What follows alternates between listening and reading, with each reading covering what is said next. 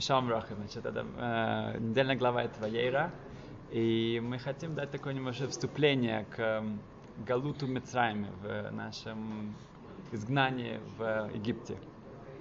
В чем была его причина, и что мы для себя можем из этого выбрать, что очень, к сожалению, очень актуально, и это, как сказать, щепетильная тема, но мне было немножко страшно об этом готовить, но я думаю, что это настолько важно, что мы стараемся пройти это, и тоже пойдем к законам, которые связаны с этим. Значит, Бейсалеви пишет, что в Египте люди пришли к такому, еврейский народ пришел к такому маскане, к выводу, что так как нужно у них было, им было известно, что нужно было там быть 400 лет, 400 это долгое время, чтобы остаться в хороших отношениях с египтянами, нужно начать более быть похожим на египтян. И это очень логично, это очень рациональная вещь, конечно, как бы люди, которые чужие, которые странные, которые себя ведут по-другому, выглядят по-другому, сразу же какая-то неприязнь к ним, какая-то антипатия, да, что-то мы не понимаем уже, как нам не нравится, они не как нас. Это не экзотика, это не просто экзотика, а просто они, может, почитают, что они лучше, они по-другому себя ведут. Поэтому лучше стать более похожими. Это началось с Брит Мила, и что это, хотя они делали обрезание, но это уже они делали так, чтобы это было незаметно, это было не видно снаружи. И так в многих вещах еврейский народ начал уже не жить в Гойше, не жить в своем месте, они начали уже жить во всех местах. Мидраш Ялкут Шимони приводит, что все театры и цирки наполнились евреями. И было полное, как раз очень люди жили с египтянами вместе. И как мы сказали, логично было бы, что это будет больше гармонии, больше мира, больше нас сделать вместе. Взаимопонимание. Да, такой. Но, как мы видим, наоборот. Египтянин подаст руку еврею, и еврей да, подаст например, египтянину. Точно. Значит, но мы видим, что именно тогда началась настоящая ненависть египтян к еврейскому народу. И порабощение именно в тот момент, когда началось вот это ослабление, началось более смешиваться с египтянами, то началась огромная ненависть, и это перешло в рабство. Тоже интересно заметить, что колено Леви, это они соблюдали все досконально, они не смешивались, они делали битмилу, как обычно, и во всех, они не изменили ничего из тех мицвот, из тех заповедей, которые они исполняли в начале, когда еще были колена живых.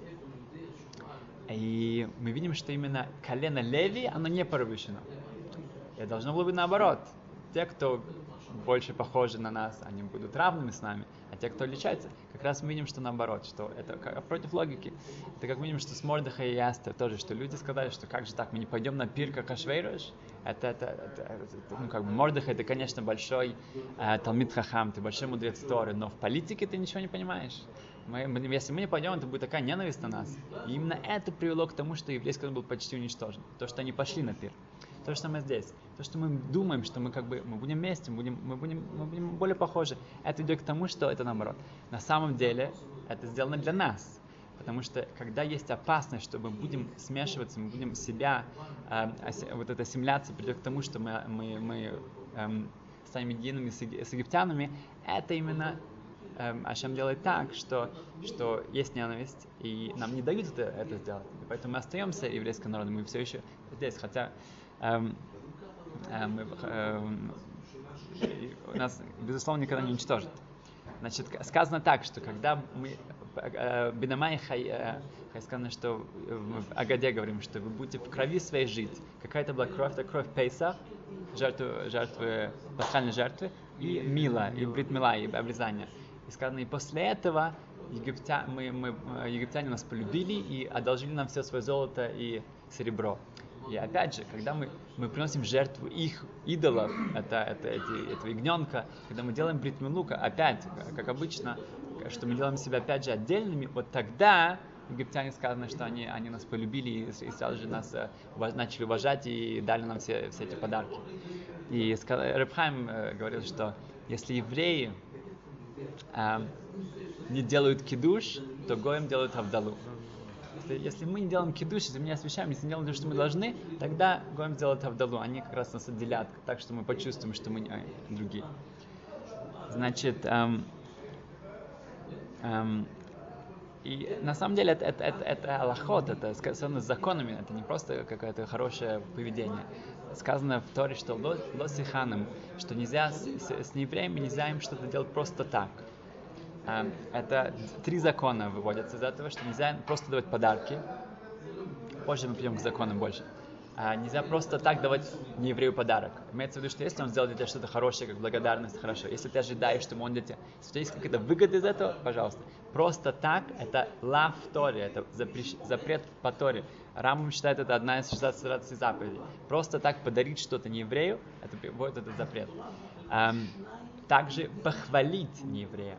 Просто так — швах. Просто подсказать, ой, какой красивый гой. Я цитирую Гемору, это не Рамбам. Подсказать, какой красивый еврей, какое прекрасное здание он построил. Похвалить нееврея просто так.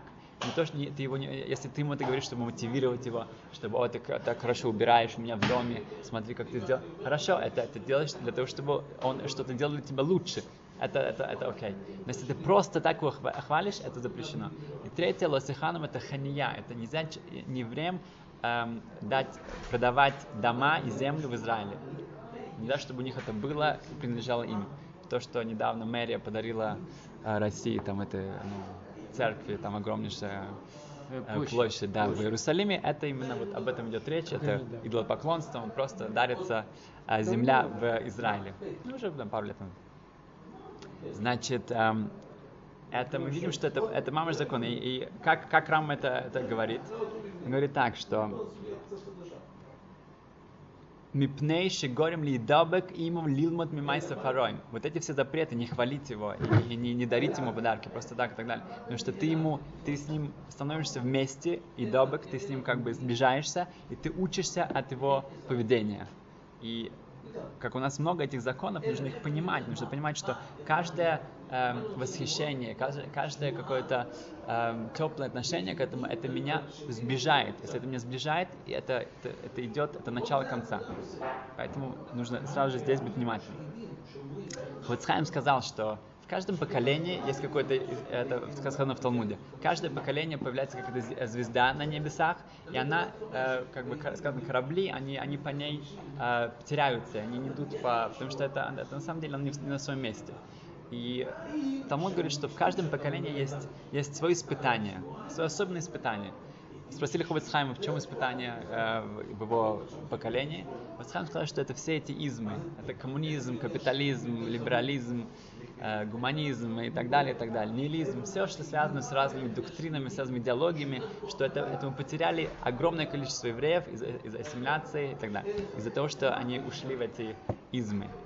Спросили Рав Моше Шапира, в чем наше поколение, в чем испытание нашего поколения. Это уже было несколько лет назад, может быть, сейчас уже можно добавить что-нибудь. Он сказал, что это, что мы не понимаем разницы между евреем и неевреем. У нас нет этого чувства, у нас нет этого понятия, что есть огромная разница. Кузари говорит, это Кузари, это Юда Галеви, который написал Лехадоти. Он говорит, что есть 5 уровней в этом мире. Это есть камни, да, это доймем, есть цумех, это что-то растение, есть хай, это животные, есть человек, который разговаривает, есть еврей, Исроэль. Исроэль — это 5 уровень. Это как есть огромнейшая разница между камнем и растением, между растением и животным, между животным и человеком. То же самое есть между человеком, другими людьми и евреями. Это совершенно другая брия, это другая специя. Это совершенно... не значит, что мы выше, а не ниже. Нет. У евреев есть свои функции, есть совершенно стахлос, есть то, что они должны исполнять. Сказано, что не еврей, который исполняет 7 заповедей на Ноях, он сравнивается сверхсвященником. Совершенно в еврейском народе. Да, в Талмуде сказано, что он прямо как первосвященник. Как первосвященник исполняет свою огромнейшую долю в этом мире, его и функцию, тоже не еврей, который исполняет 7 заповедей, он то, что мы делаем. У нас, да, есть больше потенциал, чем у неевреев. У еврейской души Марал пишет, что у нееврейская душа это у нее, как бы, она, это тоже у нее другой уровень. Но опять же, с одной стороны, каждый нееврей может сделать гиур, он станет евреем, но даже если он это не сделает, это он считается хасиды умасойлом, он считается праведником других наций, но это другая специя, это другая вещь. Когда человек это понимает, когда он это тоже передает своим детям и внукам, тогда тоже это уменьшает процент, что, к сожалению, в наше время смешанных браков. Значит, если это понять, что это совершенно это другое, это вот как есть некоторые, ну как есть разные специи, разные животные, они не могут быть вместе. Значит, Репхайм Воложеное, это главный ученик Вильнюсского Гаона, который тоже основал все ишивы, которые у нас есть сейчас. А он пишет в Нефеш а-Хаим, что когда Титус, Араша, что когда Титус разрушал храм, то он вошел в храм, уже был, ну, разрушил Иерусалим, он зашел в храм, он зашел в святая святых, он взял свиток Тора, он распасал свиток Тора, он принес зону, женщину легкого поведения, и прямо там он сделал это, свои ужасные грехи, святая святых. И говорит Репхайм Воложеное, что то, что сделал Титус в этот момент, как бы, ну, что можно себе вообще хуже себе представить, чем вот это, что он сделал, да? Святая святых, когда первосвященник приходил в храм святая святых, у него были как бы не такая чистые намерения, каваны, он умирал. А тут Титус приходит, да. Говорит Репхайм Воложеное, что на самом деле то, что он сделал, вот это разрушение, как бы вот это духовное хилашем, гораздо меньше, чем когда еврей, простой еврей, думает какую-то плохую мысль у себя в голове. Почему? Потому что когда Титус пришел в храм, Шхина ушла. Шхина ушла, поэтому можно было разрушить храм. Если бы Шхина не ушла, невозможно было разрушить храм. Шхина ушла, теперь все уже, теперь он входит, и это конечно, хилашем. Но когда еврей думает что-то плохое, делает что-то плохое, это разрушает миры, это разрушает оляма сальоним. Наверху, внизу, везде. Это огромнейшая сила, это огромнейший потенциал. Как у нас есть огромный потенциал, у нас тоже есть огромный потенциал разрушения. Как есть атомная энергия, для нее можно сделать огромнейшее благо для человечества, и с другой стороны уже разрушить целую нацию. То же самое здесь, что мы должны понять нашу ответственность. Это и мы посмотреть на разницу, что такое, как бы, это Иван Грозный, я не знаю так много историй, Иван Грозный, который не мог пойти покушать завтрак, пока его не зарезали человека перед его глазами. Когда резали человека перед глазами, тогда у него появился аппетит, он начинал кушать завтрак. Он не мог что-то сесть за стол. Хмельницкий, Бенан Хмельницкий, это который статуя стоит в Киеве, или где она стоит? И в Киеве тоже. Это народный, да. Это он и его люди, они брали еврейских женщин, которые беременны, вырезали ребенка и зашивали кошек и собак внутрь. Это для них было нормально, это было их жизнь, это не то, что как бы животные такого никогда мы не делали. Это вот то, чем они развлекались, то, что... Самая большая культура, которая как бы была в последнем столетии, это было в Германии, это было в Австрии, это было в Европе. И вот это никогда еще не было систематически, чтобы уничтожать народ, еврейский народ. Систематически, с пунктуальностью, то, что было достигнуто фашизмами, никогда еще такого не было. И это самая софистика, это самая культурная нация, которая была, со своей культурой, со своей музыкой, со своими театрами, со своими живописью, со своей литературой. И это не противоречие, это может быть наоборот. Был такой один, в одной ишиве учился немецкий мальчик, еврей из Германии, и когда его машгиах говорила, что у неевреев это дархерец, это культура, это все сверх, это все только наверху, внутри это может быть самое ужасное животное. Его это очень затронуло, он не был не согласен, он даже подошел к машгиаху и сказал, что нет, я вырос в этой стране, я вижу, что есть это такая вежливость, которая настолько тонкая, настолько как бы развита, спасибо. Что не может такого быть, это люди действительно работали над собой и так далее. Они даже, когда спрашиваешь, куда мне пройти, они говорят, справа, налево, нихтва, они говорят, не правда ли, они как бы, да, чтобы ты не почувствовал, что как бы, что тоже ты им помогаешь на самом деле, чтобы ты не чувствовал, что они тебе говорят, куда идти. Они тебе говорят, нихтва, как бы, да, действительно вот так, ведь правда? И этот мальчик, ну, этот уже он вырос, и во время войны, и он был в концлагере, и его, когда один из немцев отрезал ему конечности, он говорил ему: «Тут ве, nicht wahr? Это больно, не правда ли?» Он с тем же, не правда ли? Он теперь говорил ему: «Это правда, не больно, да?» И он вернулся, он выжил, и его Машгех тоже выжил. Когда уже он был в Израиле, он подошел к нему и сказал, что да, теперь я, к сожалению, понял на своей, что это не, эта вежливость, она не, далеко не изменила человека внутри, а наоборот, он остался хуже, гораздо хуже, чем животное. Значит, в Талмуде Санхедрин Ламете Самнала сказано, что Рав Танхум, который был приближен к Кейсару, к одному из римских императоров, то римский император сказал ему: «Рав Танхум, смотри, написано же в книгах, что в конце концов будет один народ, и будет один Бог, и все будет как бы хорошо. Давайте станем одним народом». Как бы он видит Рав Танхум, такой мудрый как бы человек, он всегда с ним общается. Это нужно у нас стать одним народом. Рав Танхум говорит: «Окей, хорошо, но смотрите, у нас есть обрезание, у вас нет. Значит, мы не можем сделать так, чтобы у нас не было. Вы можете сделать, чтобы у вас было. Так что, как бы, хотите стать одним, станьте как мы, у нас другого выбора нет». А этот Кейсар, этот Цезарь, он улыбнулся и говорит: «О, действительно хороший, очень ты меня победил, хорошо ответил. Но у нас такой закон, что кто побеждает Цезаря, того бросают ко львам. Как бы, ну извини, но очень хорошо, молодец, но так у нас так принято, что мы сделаем, такой закон». Все, взяли Рав Танхума, бросили его ко львам, и он там обчтился, и просто львы подошли к нему, окружили его, и сели рядом с ним, как на шиур, как на уроке, и спокойненько облизывают его, сидят вокруг него. Один из мумор, один из людей, который перешел к римлянам, ушел от евреев и стал как они, он сказал Цезарю, что нет, это не может быть, они просто они только что покушали, они очень сытые, поэтому у них нет никакого аппетита. Тогда Кесар сказал: «Давайте посмотрим». Они бросили эту мину туда, и они растерзали его на клочки. Это был хэппи-энд. Аппетит оказался. Да, все просто.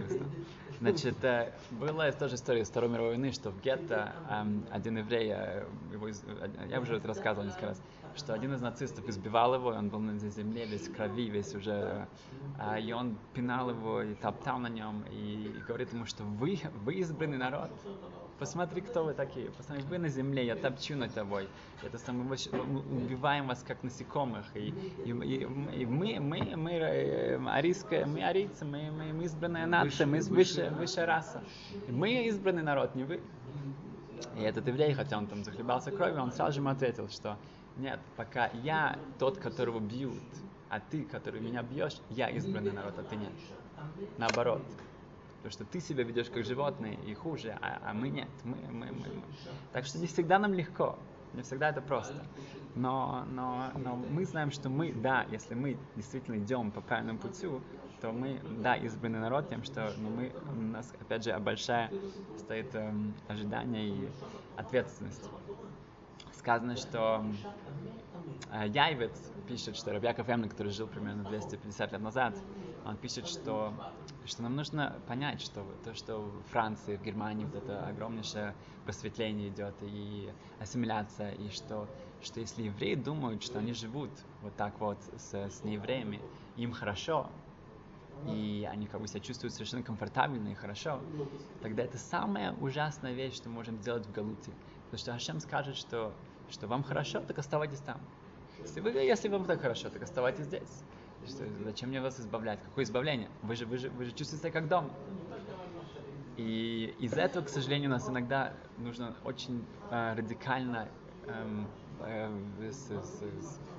крестные походы и инквизиция и так далее. И было очень как бы пробуждение, очень сильное, потому что мы не должны себя чувствовать дома. Мы не можем себя чувствовать дома. Мы не дома. В Ховецхайм, когда он говорил в Биркас ха-Шахар, благословение утреннее благословение, когда он говорил «Шило санигой», он долго останавливался на долгое время, и потом он говорил «Шило санигой». И кто-то его спросил, что так долго ему нужно концентрироваться, это простая браха, как бы, И он ответил, что перед тем, как сказать эту браху, я проверяю себя снизу сверху полностью, что во мне нет ничего гойше, ничего нееврейского. Что все, что во мне есть, это по Торе, это все правильно. Тогда я могу сказать эту браху. Если нет, как я могу сказать эту браху? Потому что если во мне что-то есть, значит, я не шелос, я немножко так. И это. Тогда некоторые, многие из нас, мы тогда вообще не будем говорить, но мы должны ее думать. Это хорошо. Рав Белский, это Рабисов Белский, он управляет OU, одна из Рошишивы в Америке. Когда я был в лагере, там один раз он говорил, что еврейский народ был во многих отелях. В многих отелях уже у нас мы были. И самый лучший пока отель — это Америка. Это свобода, это как бы полностью нас мы можем соблюдать все тогда. Но нам нужно понимать, что это отель.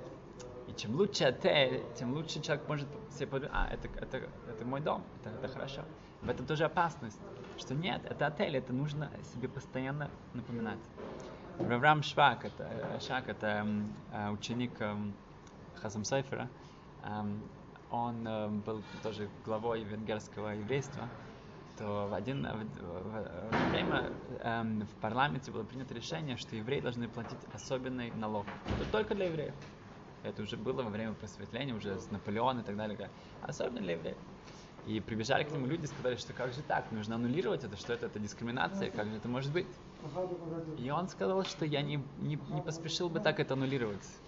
И потому что это напоминает нам, что мы в галуте, что лимайса, мы понимаем, что если так это должно быть, если мы чувствуем себя дома, то весь смысл галута, что я в галуте, что я в диаспоре. Если я начинаю себя чувствовать дома, я начинаю себя полностью чувствовать себя комфортабельно, хорошо, тогда если Ашем меня позвал в галут, но я не в галуте, тогда что же делать? Ашем нужно сделать что-то, чтобы я почувствовал себя в галуте.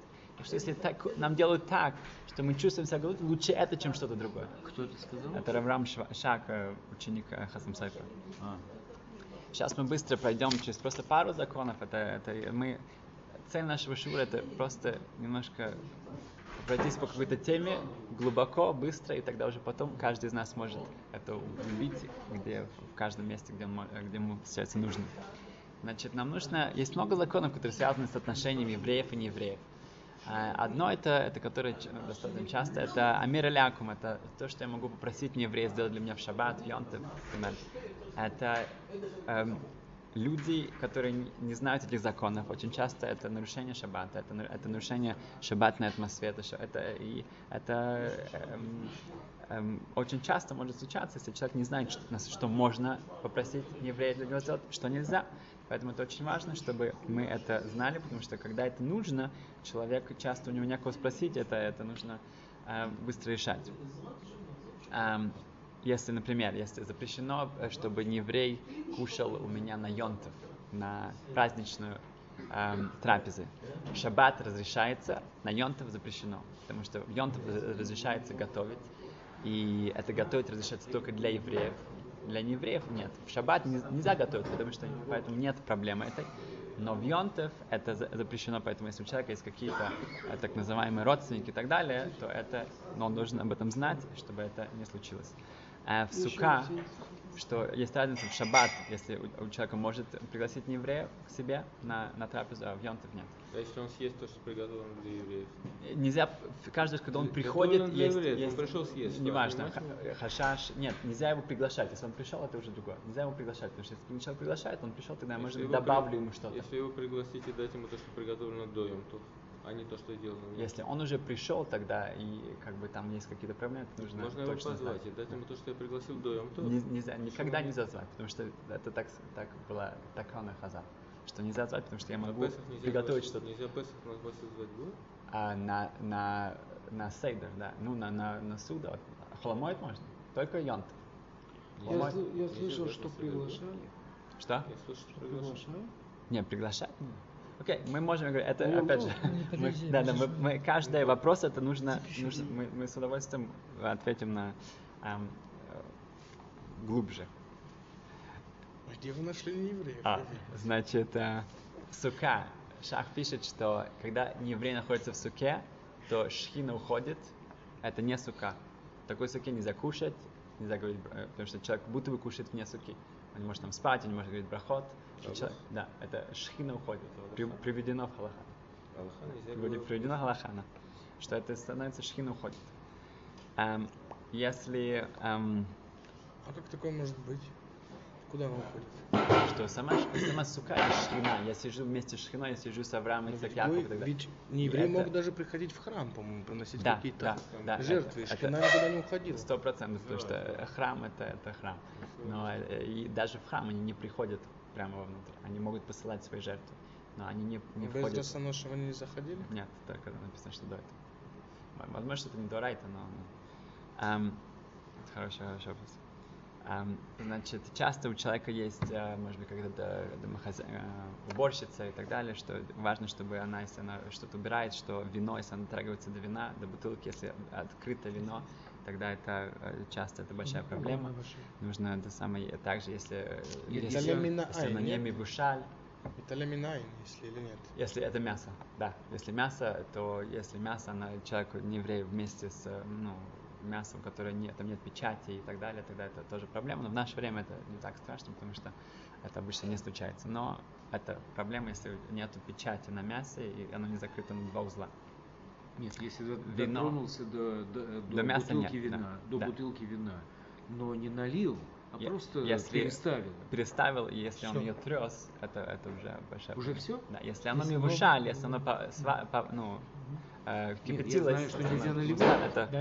Это легче. Но если оно не вышало, это большая проблема. Некоторые мейкл, девят, есть ашкеназа мейкл. Значит, Раби Ляшев сказал такой хида, такой... Кидуш, загадка, да. Что есть две галахот, два закона в Шулхан Арух.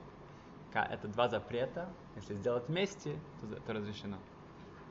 Это по Бейт Йосеф, по Шулхан Арух. Что в одна галаха это, что нельзя смотреть, мужчине нельзя смотреть в зеркало. Если нет надобности, ремо, он матери, если есть надобность, например, тфилин и так далее.